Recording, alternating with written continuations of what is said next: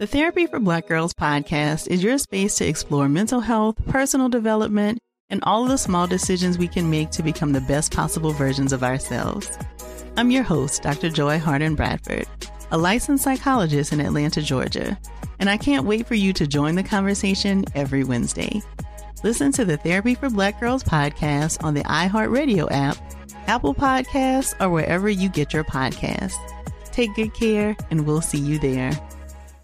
I'm Johnny B. Good, the host of the podcast Creating a Con, the story of Bitcon. This podcast dives deep into the story of Ray Trapani and his company Centra Tech. I'll explore how 320 somethings built a company out of lies, deceit, and greed.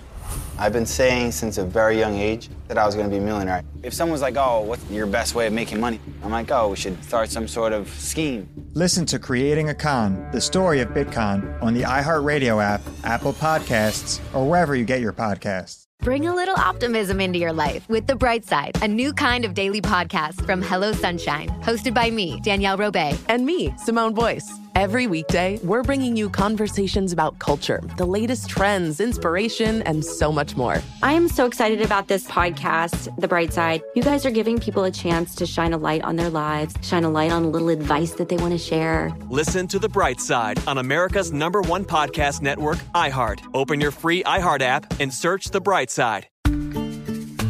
Every family has an origin story, one passed down through the generations. Mine happens to be a mystery involving my great great grandmother left behind in Sicily. I'm Jo Piazza, and my new podcast will transport you to the gorgeous island of Sicily as I trace my roots back through a whodunit for the ages. Listen to The Sicilian Inheritance on the iHeartRadio app, Apple Podcasts, or wherever you get your podcasts.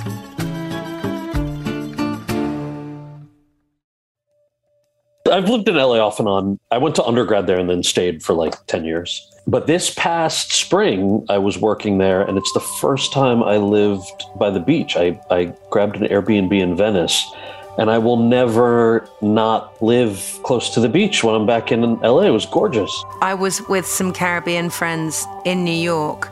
You know, we've been walking around and looking at all the things, and it was amazing, and the whole thing. And then we finally got to the Hudson, and they suddenly relaxed, and they were like, thank God. Like, we didn't know where the city breathed. I was like, oh, I get it. Yeah, yeah.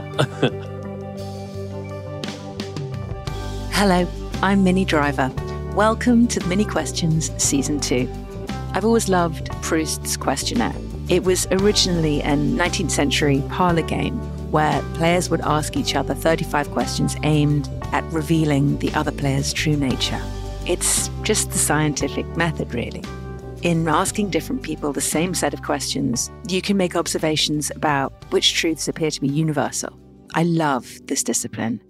And it made me wonder what if these questions were just the jumping off point? What greater depths would be revealed if I asked these questions as conversation starters with thought leaders and trailblazers across all these different disciplines? So I adapted Proust's questionnaire and I wrote my own seven questions that I personally think are pertinent to a person's story. They are When and where were you happiest? What is the quality you like least about yourself? What relationship, real or fictionalized, defines love for you? What question would you most like answered? What person, place, or experience has shaped you the most? What would be your last meal? And can you tell me something in your life that's grown out of a personal disaster? And I've gathered a group of really remarkable people, ones that I am honored and humbled to have had the chance to engage with. You may not hear their answers to all seven of these questions. We've whittled it down to which questions felt closest to their experience or the most surprising or created the most fertile ground to connect. My guest today is the actor, author, and former Obama staff member, Kal Penn. Kal is an extraordinary mix of creative talent and intellectual acuity, which don't always go hand in hand in my business. A native of New Jersey and as keenly political as he is creative, Kal has been a standard bearer for actors of Southeast Asian heritage, bursting onto our screens with John Cho in the Harold and Kumar series and his experience of casual systemic racism in Hollywood and how that is changing is so clearly and candidly examined in our interview, amongst many other things. I will also forever hold close the idea that for Kal, when I asked him what relationship, real or fictionalized, defines love for him, he said, the Muppets. I hope you really enjoy this conversation as much as I did. So, now what person, place, or experience most altered your life? I was going to say, I will say my grandparents, and I want to define that altering does not imply that my life was going in one direction and then it changed course. So I would say maybe impacted because they, so I, I got to know all four grandparents when I was a kid. But the stories they would they would tell us, my grandparents, especially on my mom's side, would talk about how they marched with Gandhi.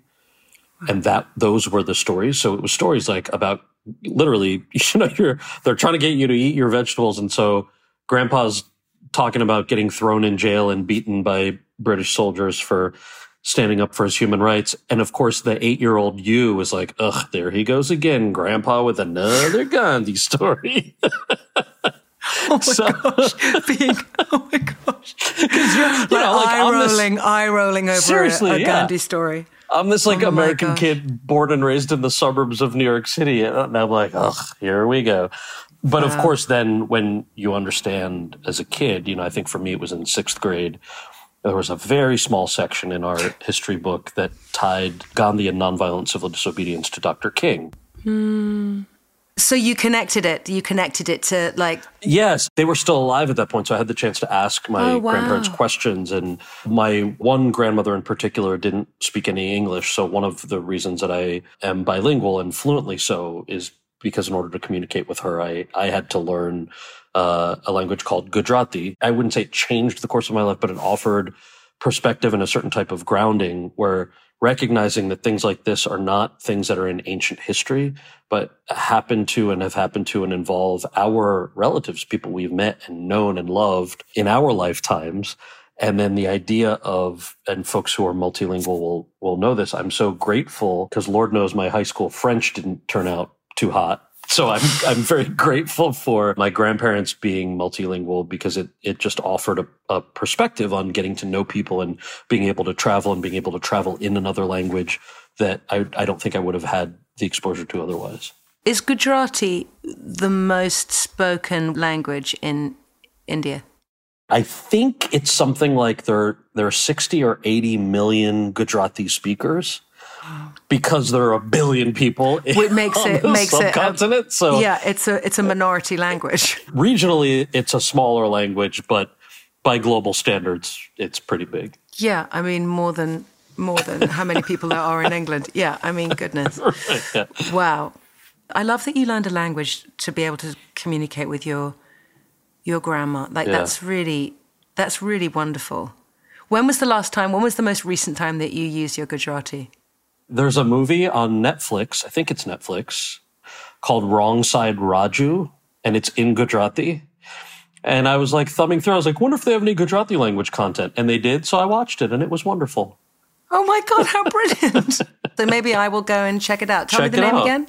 Wrong Side Raju. Wrong Side Raju. Ace.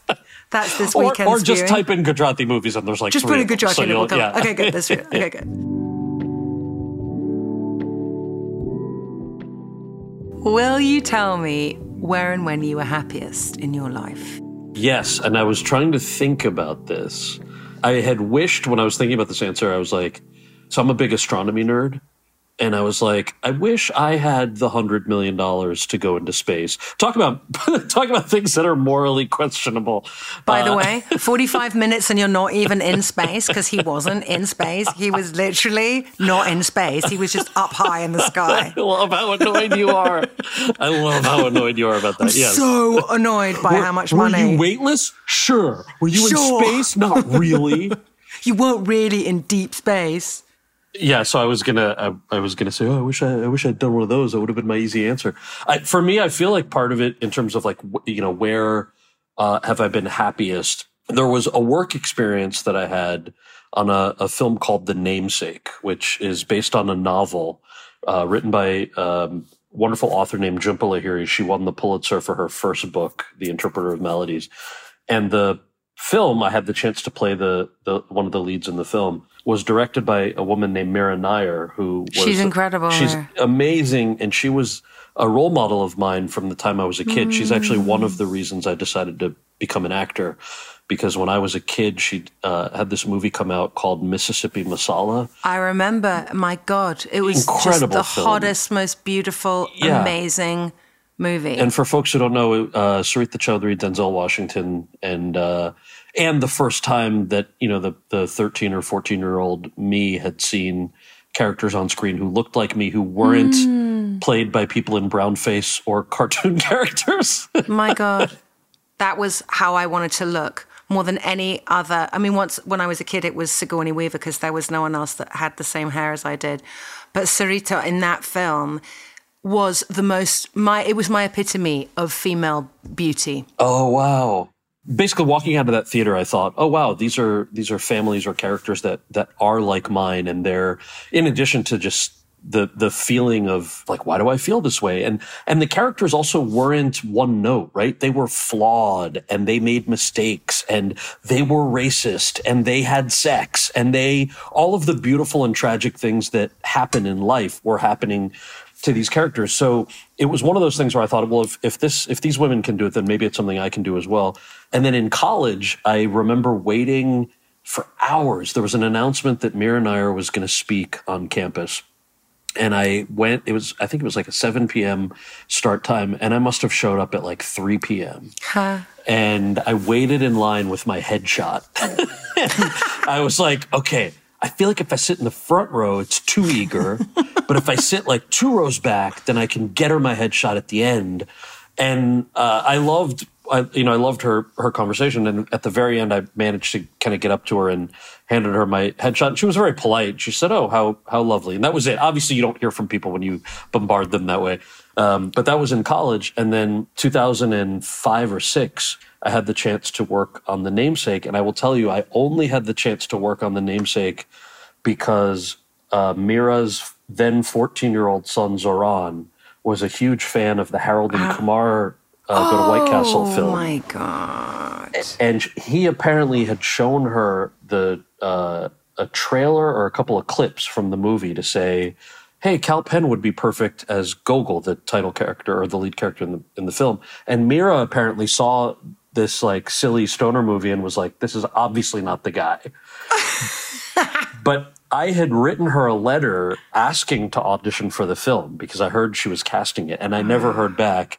And so I found out that the reason that I was finally allowed to audition was because of her son. So basically he convinced her to let me audition. Now, Harold and Kumar, I think one of the reasons that I had tipped my, myself over the edge was I was one of the few South Asian actors in those days who had a film credit on his resume because of a comedy I did in like 2000, 2001 called Van Wilder with Ryan Reynolds Oh and yeah, Tara Ryan Reid. Reynolds. That was Yeah. like his first. That was His his, first big thing. movie. Yeah. And uh, the name of the character was Taj Mahal that I played. Like it was this. It was. I had a great. I mean, I, I, I, I, in the, I have a, a, a book that recently came out where I talk about the whole story about getting cast in it and, and how gracious, by the way, both Ryan and Tara Reid were. But to go from like that first job where you're an actor, you take what you're going to get, right? And you build your resume from it. Uh, but the problematic nature of playing a guy named Taj Mahal to that leading to the Harold and Kumar movies, to that then leading to the namesake where I get to work with a woman who is one of the reasons that I decided to be an actor to begin with. And then starting on that project and realizing it was, especially in 2005, guys who look like me don't get to do literary adaptations that are, that are beautiful dramas. You're right because now you know I look at I don't know Dev Patel, this like Mm, mhm. just total movie star. Absolutely. But in Yeah. 2005, you're right. Like yeah, you were. So for all those reasons, when you say when were you most happiest, I, I was like, is it a cop out to mention something work related? And I thought, you know, it's not because the whole reason we love art and storytelling sometimes is tied into so much more, including the 14 year old me and the hmm. 26 year old me and then the 28 year old me. And, you know, it's just at every iteration when there's something like that that inspires you and then you have the chance to work with those people. I can't even describe how content I was and how much I felt like I was able to excel in my craft during that period of time. I completely understand that. And I think it's so connected. And also, your desire was the straight shot. Mm-hmm. everything else was just constantly bisecting the straight shot of your kind of intention.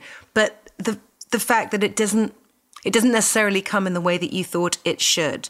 It didn't you know, maybe you thought that you would hand her your headshot and it would all sort of happen then. And it's like, no.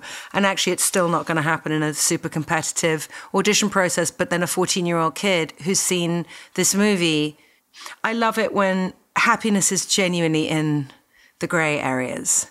It's not in the, it's often not in the way in which we divine it should be. Yeah, yeah, that's right. How amazing also the fact that Mira Nair would be this continuous creative punctuation through your story. I I think that's really I think that's really amazing. I'm also I cannot believe that the character in Van Wilder was called Taj Mahal. I'm, I don't I don't think I'm ever going to get over that. It is uh, shocking. Uh, it, it is it, absolutely shocking that that was only that was that was 2005. Like it's not that long. I mean, that's not that long ago. 2000. Well, I'll, I'll one up you on if you're if you're surprised by that because you're right. It, it, wasn't that long ago. I think every actor goes through this in in the appropriate comparison. But you know, sometimes you audition for stuff and you you want to know if you're going to get it, and you're not sure if you're going to take it. And so this was one of those mm. things where I mm. was like, let me just see because I know I'm an I'm a I'm an aspiring actor at that point. I was like, let me see if I get this job because I need a credit on my resume. And the reality is, I know I know what people think I look like, and so if I'm going to get credits on my resume, I'm going to probably have to do some of these types of, of parts. And so I remember going back for callbacks and I knew at the last callback, I was told it's between you and another guy. And I didn't know who he was. And the issue with diversity is, of course, it's never a question of there aren't enough actors. It's, you know, everybody, there's so many talented actors to choose from. And so I walk into the room and the other guy had arrived before me and it was a white dude in brown face. and are you kidding? I, am I'm not kidding. And any any um any uh, question that I had about whether I was going to take the part if I got it all went out the window because I saw this dude sitting there and I was like, "Oh, yeah, no, you're not allowed to play this. You can play Braden from Iowa all you want." Because you're going to get tons of auditions or stuff like that. And it, it made the decision a lot easier because I thought, no, the, so the choice is like this dude gets a credit on his resume or I do and I don't know how your approach is, but I rarely have beef with other actors in, in any situation, especially even a situation like this, because I understand the desperation of wanting a job and how competitive the field is. So I was more curious. I was like, okay, here's the deal. My God. Did this guy a, like, did his agent tell him to paint his face or did he decide to do that on his own? Number two, it's a callback. Had he painted his face before, before and everyone was cool with that? Number three, where did he do it? Did he paint his face at home? If so, did it increase his chances of getting pulled over by the cops? Or did he come to the audition and then paint his face in the bathroom? That was all the stuff. I was so fascinated. I'm just, I know, and I know that you're, you're laughing and you're brilliant and you have long metabolized this, but it's like the awful sort of passive sexual assaults that happen on female actors all the time and how one just sort of metabolizes it and it becomes part of your narrative but it's only like when i tell that story people i think they're going to laugh or they're like oh my goodness yeah. and they don't and like hearing yeah. you hearing you tell that story like of what of what that must have been like like walking into i, I just i'm i'm i'm so i'm so shocked and i'm also it makes where we are now in terms of this business that we're in, because I know it is really local to what is happening in Hollywood, where we are seeing significant change and inclusion is actively being pursued.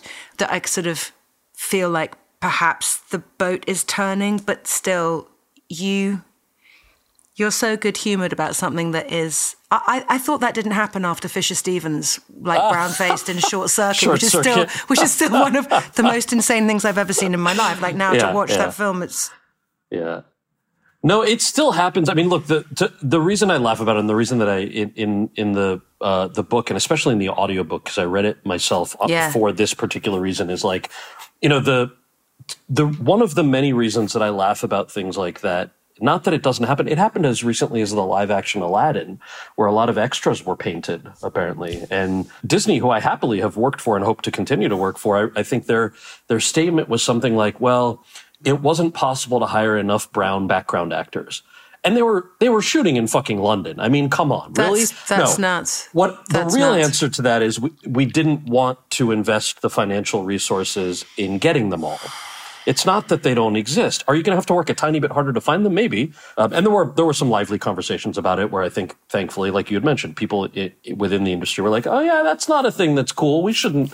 We shouldn't do that can, anymore." We can do better, right? Yeah, Collectively, we can do better. Right. the, but the biggest reason I laugh about telling those stories is I'm so happy with being able to turn on the TV today and just seeing so much diversity in terms of content. And I don't even just mean the ethnic or gender diversity. I'm talking like you turn on some of these shows and it's stuff that you, I couldn't have conceived of would, would even be a show 10 years ago. Yeah. Or something, you know, something like, like uh, Never Have I Ever, right? Yeah. So many South Asian characters of a different generation, like two below mine. Never would have thought that we'd ever see something like that. So it's, I, I tell those stories in a good natured way, I think, because I'm so happy with how much our industry has progressed. And to your point, there's obviously so much more work that still needs to be done, but Mm. it's a nice, I think it's nice momentum the last few years. Yeah, I also think that, or I've realized that the way in which people metabolize hard conversations is often when there is, and even though it seems to fall on the shoulder of the person to whom the bad shit has happened, Yeah. but when you being able to tell it, tell that story in such an erudite, funny, clever way, it's like, but again, I find that awful because I'm like, oh, well, you know, Kal's giving me permission to laugh and be okay with this. You should laugh. Yeah. I feel like it is it is better to laugh than to feel still in a ditch around that stuff. And I laugh telling the stories of being aggressed upon by revolting casting directors, directors, and whomever it was. Yeah. Your point is so well taken because it reminds me of I think it's it's difficult if if these conversations are overly sanitized. Yeah. It's difficult to explain like I remember Twitter by the way twi- Twitter mentions obviously are not a good barometer on on, taking the temperature on anything but Really? but whether it's whether it's Twitter or people who will actually have conversations with you, I remember a couple of people said, "Why are you whining about uh, something like like Aladdin Brownface when you played that that character in Van Wilder?" And I I realized that if these conversations are overly sanitized and you don't have any experience with the story that somebody is telling you, and if you've always grown up seeing characters who look like you on screen, it's very difficult to succinctly explain to somebody when you're absent from what you see every day, from every cultural reference point, you feel as a kid like your your options are limited in life. You just feel that way. It just is. I'm not. I'm not. I'm not telling you that you should feel differently because your experience isn't that. But your point, I think, that you made about about casting directors and about being pitted against each other is there's so much nuance to these conversations. And in order to actually tell those stories, again, which is why I try to use humor because I think it, it draws people into curiosity, is then I think it sets the tone for the complexity of what that is and ultimately what we all want, which is to move beyond that and, and celebrate what is possible instead of just looking backwards. Absolutely. There is simply no way of me, a white person, knowing what it is like to not grow up seeing myself represented because Right, yeah. it's all I've I've ever known. And I think that like you said, what's happening now, where you just turn on the television and it's across the board. It's not just about color or gender. It's about it's about everything that has been marginalized Totally, and turned yeah. into fringe that is now being pulled into this crucible of like cultural awareness, which is that's how we change. It, it, it, it's it's where it's where change, meaningful change happens. I think.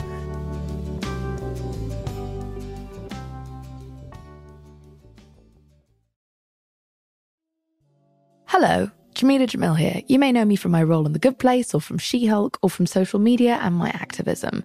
I Weigh basically started as a social movement, and my podcast is one of my truly greatest achievements. It's a podcast against shame and a place for us to have really honest and truly inclusive conversations.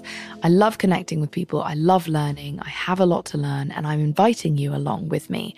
On I Weigh with Jamila Jamil, I have friends, activists, specialists, and absolute heroes join me to teach me from their experience and expertise. People like Conan O'Brien, Jane Fonda, Roxane Gay, Reese Witherspoon, Nicole Byer, Alok, Kelly Rowland, and more. I Weigh with Jamila Jamil has new episodes out every Tuesday, and you can find the show on earwolf.com or wherever you listen to your podcasts. I'm preaching to somebody today who is waiting for God to give you your next step. And you don't know what it is yet. You need God to show you your next step. Because God, I can't stay where I am, like I am, where it is. This isn't going to work. I, I have to move on, but I don't know where. A lot of time you'll use it as an excuse. Well, I don't know how. I don't know where. I don't know what. God, if you show me. God, if you tell me. God, if, no, no, no, no, no. You know enough right now. And if you needed to know more, He would show you. Hey, this is Steven Furtick. I want to invite you to listen to my podcast, Elevation with Steven Furtick. I am here to help you for the battles that you face in life, for the times when you feel discouraged, for the times that you need guidance from God. I want to give you the truth of what He says about you to help you rise to your full potential. Listen to Elevation with Steven Furtick every Sunday and Friday on the iHeartRadio app, Apple Podcasts, or wherever you get your podcasts. I used to have so many men how this beguiling woman in her 50s. She looked like a million bucks. With zero qualifications. She had a Harvard plaque. Tricks her way past a wall of lawyers and agents. She's got all of these Maseratis and Bentleys all in the driveway. Is it like a mansion? Yes, it's a mansion that this queen of the con uses to scam some of the biggest names in professional sports out of untold fortunes about six million. Approximately eleven million dollars. Nearly ten million dollars was all gone. Employing whatever means necessary to bleed her victims dry. She would probably have sex with one of her clients. Hide your money in your old rich man because she is on the prowl. Listen to Queen of the Con, Season 5, The Athlete Whisperer, on the iHeartRadio app, Apple Podcasts, or wherever you get your podcasts. I'm Hannah Storm, and my podcast, NBA DNA with Hannah Storm, digs deep into the history of professional basketball, along with my own, as one of the first female sportscasters. Now let's get you up to speed on what else happened around the NBA today. We talked to all sorts of people I interacted with, from Dr. J to Charles Barkley and recap iconic moments. Yes, he's got it. He, here he comes. Way rock the baby to sleep and slam dunk. As well as some of the wild stories behind the scenes. We were like, what? What are we in for? The scoreboard crashes before we even tip a game off. Today, the NBA is a global sports and entertainment giant. Players are multimillionaires and cultural icons. Iguodala to Curry, back to Iguodala, up for the layup. Oh, blocked by James. LeBron James. And these stories are about how we got here, both on and off the court. And what's next? Listen to NBA DNA with Hannah Storm on the iHeartRadio app, Apple Podcasts, or wherever you get your podcasts.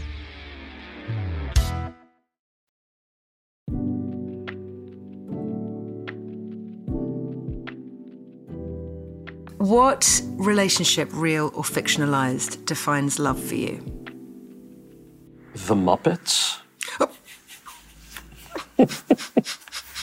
I can tell from the look on your face that nobody has said this before, and I'm not sure if that's a good thing or a well, bad I'm, thing. I'm not. Now that you say it, I'm not sure why no one has said it before. Because of course they define love. Right? Please, please continue. Just it's love for each other, obviously, uh, with all of the complexities that come along with that. And I'm not just talking about Kermit and Miss Piggy and a love for what they do because there's such an obvious love for the audience as the the extension of that fourth wall that it's all a celebration of what they're doing. All of it is based in a love of this collective thing. And I just think it's the coolest thing. It's so true. What was it? It's time to put on makeup. It's time to Yeah. light the lights. Like the whole thing is about the show. I love that you chose the Muppets and also that it's fictional. Because I often, all my great loves have been fictional. Did you watch a lot of Muppets when you were a child? I did. And still. Who is your? Well, I was called Animal at school. That was one of my nicknames Yeah. that people called me because I had crazy hair, and I was really sort of tall and thin, with a hair like the top of a palm tree. Who is who is your most beloved Muppet? I I've always been gravitated towards Kermit, but I will tell you why. I know that you assume it's because okay, well he's like the leader and you're, you know, And the poet. It's it is all of those things, but the real reason the real reason is that he is the only one who appears on both The Muppet Show and Sesame Street. He does both. And so I was always very, very in awe of the fact that that dude had two jobs. I could watch him in the morning on Sesame Street, and then he was also on The Muppet Show in the evening. By the way, that is also a really South Asian work ethic coming out right there. That is fully cultural of like Absolutely, he has that's two true. jobs. That's true. One in the morning and one in the Yes. evening. That's something that 19 uncles would probably point out. Yes. That's fantastic. I've never thought about that, and you're absolutely right. I love Kermit. I love Yeah. him. Um, also, the Willie Nelson version of Rainbow Connection is Mm. honestly, I don't think I've ever not cried Yeah. listening to that song.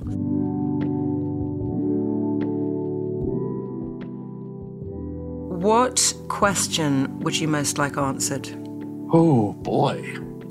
I was, I was about to say what happens after you die, but the answer is nothing. Well, you So- don't know that. you definitely don't know that that is the answer to that It's, question. that's true. That's true. That's true. I mean, there's nothing. There's nothing for your body, but I don't know who who knows that the the the, the, the kinetic doesn't c- c- carry on. Yeah.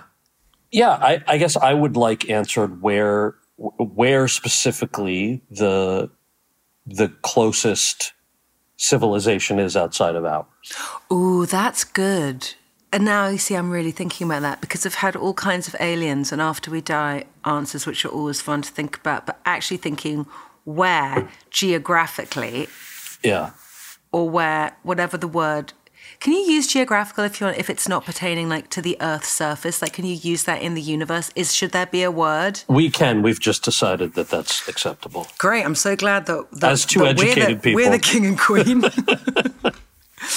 what's the new telescope what's it the called the Webb, the James Webb Telescope. do you, do, which, by the way, someone wrote something so funny. They were like, oh, the day after they showed those pictures, they were like, Yeah. mm, Hubble's waking up today like the before picture in a Botox ad. Bless Hubble. Do you think, though, that that exponential development of our ability to go and do you think that's what will help us answer questions like the one that you've just? I think so. Yeah, I think so. I hope so. How far off do you think we are? Do you know? You like astronomy. What do you think? Yeah, some, somebody was saying that the the hope was in our lifetime. Oh my God.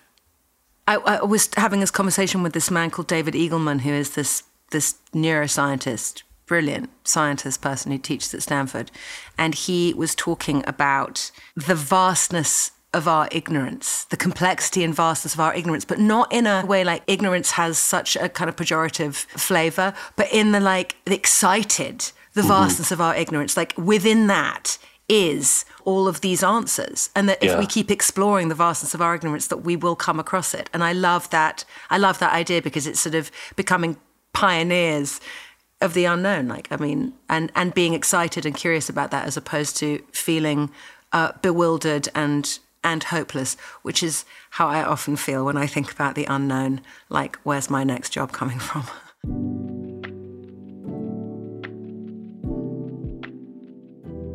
What would be your last meal? Tacos. Aha. I love tacos. But tacos are, are there favorite. really Yeah. good tacos in New York? I don't think anything compares, obviously, to Mexico, but LA, com- uh, it- Mexican food in LA compared to New York, there's no, there's no comparison. California and Mexico are just that there's there's nowhere I've eaten I've eaten tacos everywhere and there's nowhere like LA and Mexico. Yeah. My, my favorite taco spot is still a place called Los Tacos on Santa Monica Boulevard, just west of Fairfax. It's in a strip mall next to, it's sandwiched between a 7 Eleven and a laundromat. I used to live in the neighborhood 15 years ago, and that laundromat is where I used to do my laundry. And so early in the morning, you would see these lines of construction workers getting their breakfast. At night, you would see a whole bunch of drunk people getting their munchy food. So one day while I was doing laundry, I was like, let me see what the hype is about here.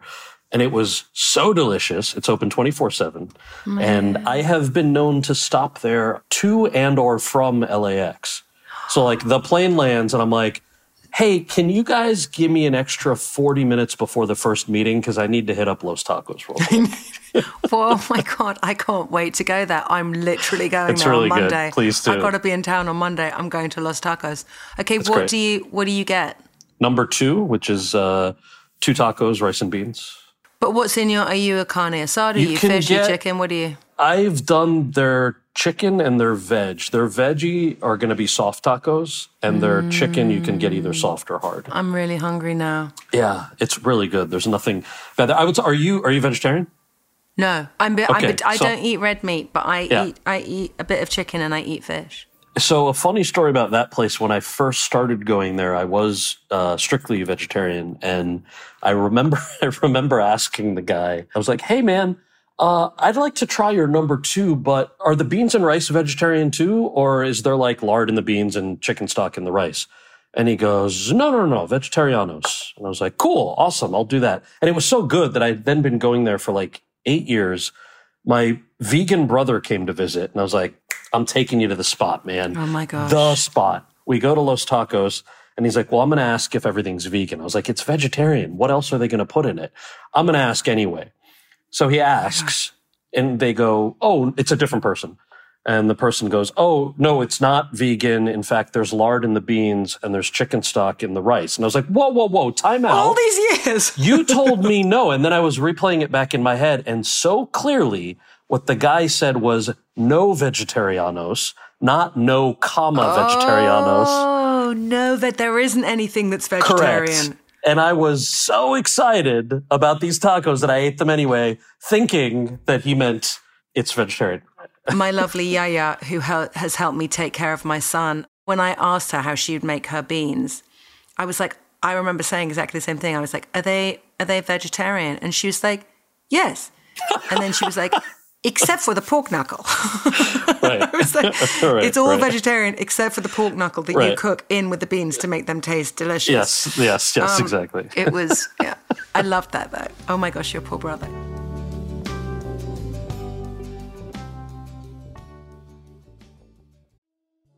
Hello, Jamila Jamil here. You may know me from my role in The Good Place or from She Hulk or from social media and my activism. I Weigh basically started as a social movement, and my podcast is one of my truly greatest achievements. It's a podcast against shame and a place for us to have really honest and truly inclusive conversations. I love connecting with people, I love learning, I have a lot to learn, and I'm inviting you along with me.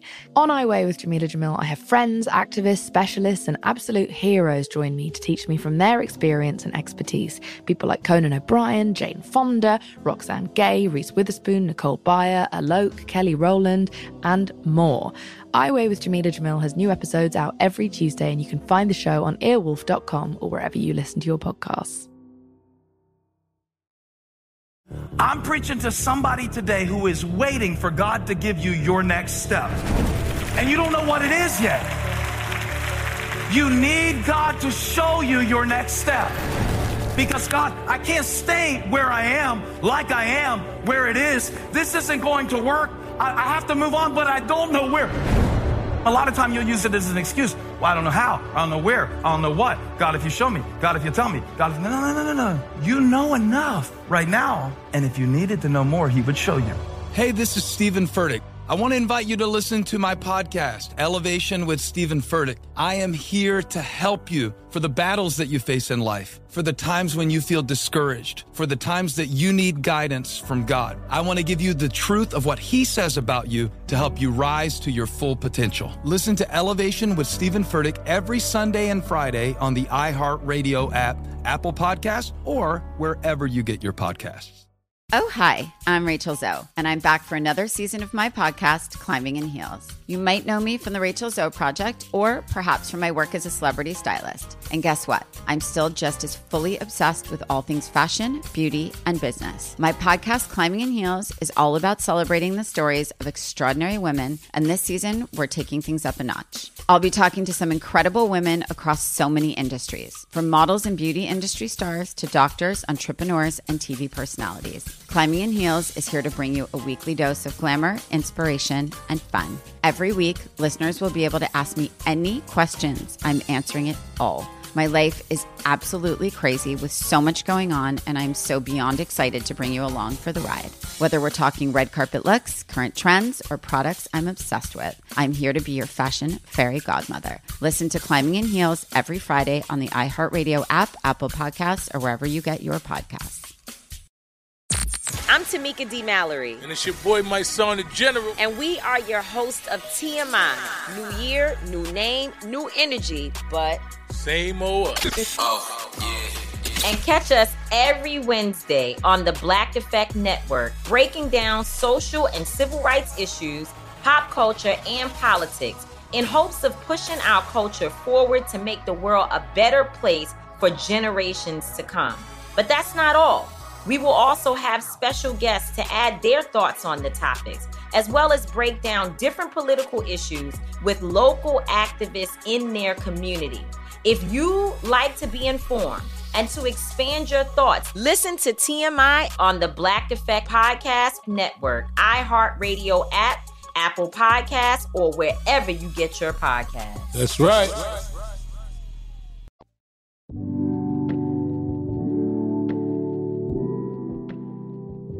In your life, can you tell me about something that has grown out of a personal disaster? Yes.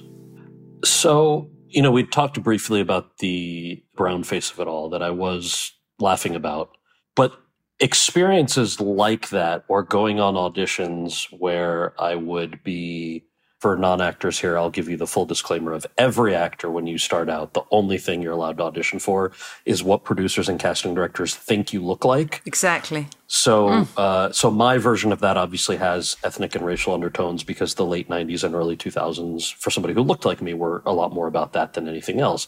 So I would go on auditions, and it seemed like I was only getting auditions for parts that were already written to be South Asian or or Latinx. Frankly, or like you could pass and a lot of those are are the you know sort of one dimensional stereotypes. And I had always sort of said to myself, you know, an accent alone does not make a stereotype. Plenty of people have accents, and the stereotype comes from accents that are added in a reductionist way, meaning the producers know the writing sucks, therefore cover it up with an accent and people will laugh, right? Wow. And I realized that early on, on, on you know, audition for things like uh, Sabrina the Teenage Witch, um, which uh, you know, a sweet show, and it's for kids. And I remember going on this audition, and the audition was three lines, and I was so excited that I did. I was like, you know, I'm going to create a backstory for my character. So I was like, it's three lines. I don't care. Okay, this guy is from the Pacific Northwest. He's may- maybe grew up outside of Seattle and he wears a lot of flannels and he loves small batch organic coffee. And like maybe he tried to brew beer once in his bathtub and it didn't go well. Like things like things that had nothing to do with the stupid three lines about the study group, right? But I went into this audition confident and with all this backstory. And uh, the casting director, I remember, ran out as I was getting to my car and he said, "Hey, the producers would love for you to do it again." And I was like, "Oh, this is awesome!" And so, I, as I'm about to walk back in the room, he goes, "This time with an accent," and I was like, "Ah, okay." There is a bit of coercion, as you mentioned, the the things that you're made to feel like you have to withstand. But ultimately, I could have said no. I could have walked out of there. But the thing that went through my head was, okay, this job pays about 700 bucks. My rent is 525 a month.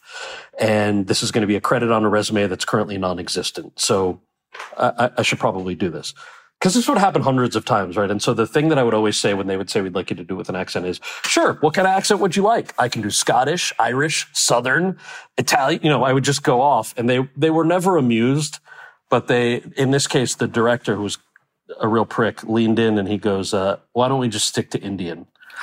So wow. I said, "Okay." I did the audition, and I walked out of there not feeling great, and so I I went back to my apartment. I called my agent to tell her what had happened and she she picked up the phone and said congratulations they called you got the part. I felt so disappointed. Like i was almost hoping i wasn't going to get the part because i didn't want to have to deal with what this was going to be and i i immediately felt like what the hell is this? This sucks. When my friends get their first few roles we all go out for drinks and we celebrate and we encourage each other and they're excited that they're playing the frat boy from indiana or whatever how come I don't get to be happy? I don't get to celebrate because I I don't want to do the the stereotypical thing. So I said to the agent, "Is there any way you could call them and say that I'll only do it if if I can just play it the way I did before, like the the dude from the Pacific Northwest?" And uh, she goes, "My experience is that generally agents are the worst people to have this conversation. What Oh what you should do is." Like, so if you know you're taking it anyway, why don't you go early, go in a half hour early, talk to the director and see if you can make your case. So I went in a half hour early. I found the director and he was very nice to me, unlike at, the audition. And I said, Hey man, thank you. You know, buttered him up. Thank you so much for having me. What a fun script. um, I was, I was hoping that I could play him the way I did in the first round of my audition without an accent. And he goes, Oh no, that accent's hilarious. You're, you're going to do it. That's why we hired you. And, and so then again, in my head, I'm like, ah, because you know the writing was subpar. There we go. And then I, I- this voice came into my head that was like, you know, they say that racism comes from ignorance, so perhaps he doesn't even know, mm. you know, and and I don't want to presume the guy knows or feels things that he doesn't. So I said, I got to be honest, my little cousins love this show, and they're you know they're like in fourth grade. I just thought it would be so cool if they could watch a character and experience something that I never got to experience, and like see themselves in a way that that I never got to see myself and, and laugh with the character instead of being laughed at. And he looks at me and he goes, uh, well, your cousins should feel lucky that you're allowed to be on TV to begin with, and so should you. And he walks off. So my first thought was, oh, okay, so it's not that ignorance equals racism. Sometimes Racism there's a- equals yeah, racism, that- yeah. Like there's a prick who knows exactly Yeah. what he's doing and he just doesn't give a shit. But then the second part was again, could I have left? Of course. Did I, did- was anybody forcing me to do anything? No, I, I was the one who decided that this is what I wanted to do to, to get a credit on my resume. But the big takeaway for me was that, and it, is a story that I tell in the audiobook and the book, not because I want somebody to IMDb this guy, although you're certainly welcome to. But, but the, the, I'm the going i- to. the idea that it's but truly Minnie, it's it, like this is uh these things are all systemic right it's not Yeah. about this one guy or this No, one show exactly. it's about the things that thankfully we have slowly but surely moved on from so so that story that i just told you there were like probably a hundred stories like that Right. over a period of five or six Right. years and there was a point where I basically was like, I would see audition sides and I would know exactly what they wanted and I wouldn't prepare at all. Because I saw, you know, okay, it's a guy named Abdul from Pakistan. I know exactly what they're going to ask for. Do I even want to bother? And then on the rare occasion when I was like, oh, it's a guy named Justin from Milwaukee. Well, I'm obviously not going to get that part. So the same thing would I wouldn't prepare. Wow. I wouldn't come up with the backstory. I would sometimes go on the audition and and so there was a moment uh, after a long time of doing this where I just realized, what the fuck are you doing, man? Like you've already decided before you audition that you're not getting this part. Oh. You've just decided that. So you're not putting any work in. You're just showing up. Why are you even showing up for this? If this isn't something you're passionate about or that you want to figure out strategically how to build a career and what sacrifices you're going to have to make before you have the chance to call it a career, then do something Don't do else. it, yeah. And so I was like, okay, I'm going to take the LSAT. I'm going to take, you know, I'm going to go to law school. I'm going to do something else. And that, from that darkness, that realization that uh, I know a lot of uh, artists, period, you know, musicians say this stuff a lot, athletes say this a lot, where it's the difference between it, like it's not a choice, right? You have to do it. So when I when I had made the decision that maybe this isn't what I want to do, immediately I was like, no, that's wrong. This is what I have to do. This is what I, I am passionate about, this form of storytelling. And so that means, so I reevaluated everything from that point. I was like, I'm going to have to start saying no to certain auditions. Hmm. There's nothing wrong with saying no to them. And I shouldn't consider it a personal assault every time I see audition sides that are boring and racist and understand that the reason that I find them so abhorrent, aside from obviously racist shit is really bad, but, but a lot of the reason creatively that I find it so exhausting is that it's boring. I wish there was a way I could talk about this without it drawing equivalency because there is not equivalency. Racism is racism and sexism is sexism. They're, they're, they're different. They're systemic problems, but they're different.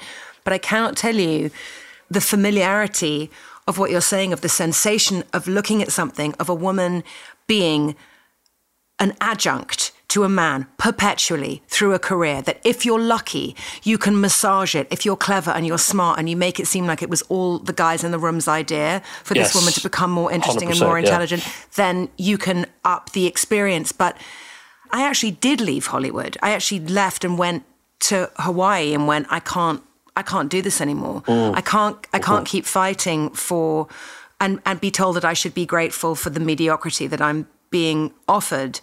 How do you continue to believe that you're good at something if that is perpetually, Yeah. you're perpetually being told, no, this is a good part, and you read it and you go, Yeah. it, it isn't. It is an overly sexualized adjunct to this Right. dude's story. So that recognition of either I do this and I figure out a way of staying connected to what I want to do and say no to those things and Right. maybe have some leaner years because Yes, I just exactly. go, no, I'm not going to do that shitty fucking Yeah. movie, even though it's big because it's dumb and it's stupid and it's perpetuating an idea about women. Yeah. But you're absolutely right. Like, there's enormous freedom in reaching that moment, but it's also pretty terrifying. I, I am really, un- I understand. I understand that choice. The, I think those comparisons, while you're right, they are they are different, but I think it it's it's a very fair, more than a fair comparison because that's the systemic stuff that I think we're talking about, right? And that idea that when when I was at that low point of saying I, I'm going to say no to certain things, and I'm going to recognize that one of the reasons I felt so disappointed that I wasn't able to go out and celebrate with friends when I would get these small jobs, I was trying to figure out what what what did I actually have a problem with? And like I said, it's not that it's just an accent. It's recognizing that an accent is is a reductionist way of covering up shitty writing. Exactly. Or that, you know, this idea that you, you hear people say this a lot, unfortunately, things like, oh, he had to play a 7 Eleven owner. I'm sorry, is a 7 Eleven store clerk somehow a less than noble profession? Are these guys not working 16 hours a day? What people mean to say is that that reductionism of a profession, especially a working class profession, tied to a character that has no other merit or actionable agency in a piece except for their profession and their ethnicity, is by definition what creates a stereotype. so, uh, kind of analyzing all that and then being like, and basically, I'm like in my early 20s at this point. I want to play cool, fun, interesting characters. Yeah. I don't want to play characters that were already played 18 times on The Simpsons. but like we've we've seen it all before. You know what I mean? We don't have to. The definition, especially as a somebody who loves comedy, like comedy continues to evolve in great ways when you have great writers. It's lazy if you always look backwards for what worked before because Yeah. that's already been done. It's like why do we have to do it? And so that whole conversation was part of what came out of that for me. Where were you at mentally when Lawrence, what was his last name on House? Kutner. When when, when Lawrence Lawrence, Cut- Kutner, when yeah. that when that character came along, Yeah, yeah. where were you at in terms of of your career and how you were seeing it and how engaged you were with the kind of work that you wanted to do? Yeah, thank you for asking me that question because that is uh, one of one of the thankfully many because I feel like we've only talked about the problematic ones so far. Uh, wonderful audition process. So David Shore, who created House, uh, I love him. I, I'm, an, I am, incredible I am honestly a devoted David Shore fan for the rest Same. of my life. Yeah. uh, when I was on House, they were adding, I think six or six or nine characters. We had to compete. Our characters were competing for permanent slots. First of all, it was men and women alike. Yeah. And the age range of those characters was like, you know, 22 to 70. And I remember going in for the audition and I was given sides of a Mormon doctor. And I thought, somebody's made a terrible mistake, or they seriously think that I could play a Mormon doctor. Whichever it is, that's crazy. And then I walk into the audition and it's men and women, 22 to 70, in the same waiting room Amazing. with the same sets of sides. Amazing. Amazing. And I'm like, what is this? Surely, is is this what colorblind casting looks like? Uh, and even gender blind casting to, to some extent. And so I, you know, callback after callback, we're realizing they're whittling things down. And they, it must have been two years later when I'd really gotten to know David that I had the guts to ask him, Hey man, what was the deal with that audition? Why was it like that? And I described it exactly as I just did with you. And David goes, What are you talking about? And I said, Come on, David, that is how you ran that audition. And he goes, No, no, no, I know that's how I run all my auditions. I, what do you, what's your actual question? I said, Well, why do it that way? You know, usually if I'm reading for something, it's either people who sort of look like me or I'm, I feel like I'm never going to get the part. And he goes, Oh, I just do it that way because I want to hire the best actors. How are you going to find the best actors if you don't mm. open it up like that? Mm. And I was like, This is why you're so good at what you I do. know. You know? So I like that that is going, that's happening at the same time as the other shitty stuff that you were talking about. No, there was a lot of there's a lot of great stuff. I definitely don't want to make it sound like it's a it's a shit fest. No, it's part of it. That two things can be true at once, more than two things. Because it must have been amazing with Harold and Kumar. Like Yeah, the oh, fact that incredible. I loved it. to an Asian actor and a South Asian actor uh, running that movie, like Yeah, and it was all it was a happy experience. loved it. Oh yeah, and, and John Cho and I are close, and You the, are, the, the so- whole team are all he's still so still great. awesome. You guys are both just Awesome completely guy. hilarious. Thank you. Oh, Kal, it's been such a pleasure talking to you. Likewise, thank you. Kal's new memoir, You Can't Be Serious, is out now in paperback and audiobook. You can also see Kal in The Santa Clauses on Disney Plus. Minnie Questions is hosted and written by me, Minnie Driver. Supervising producer, Aaron Kaufman. Producer, Morgan Lavoy. Research assistant, Marissa Brown. Original music, Sorry Baby, by Minnie Driver. Additional music by Aaron Kaufman. Executive produced by me, Minnie Driver. Special thanks to Jim Nicolay, Will Pearson, Addison O'Day, Lisa Castella and Anik Oppenheim at WKPR, Dela Pescador, Kate Driver and Jason Weinberg, and for constantly solicited tech support, Henry Driver.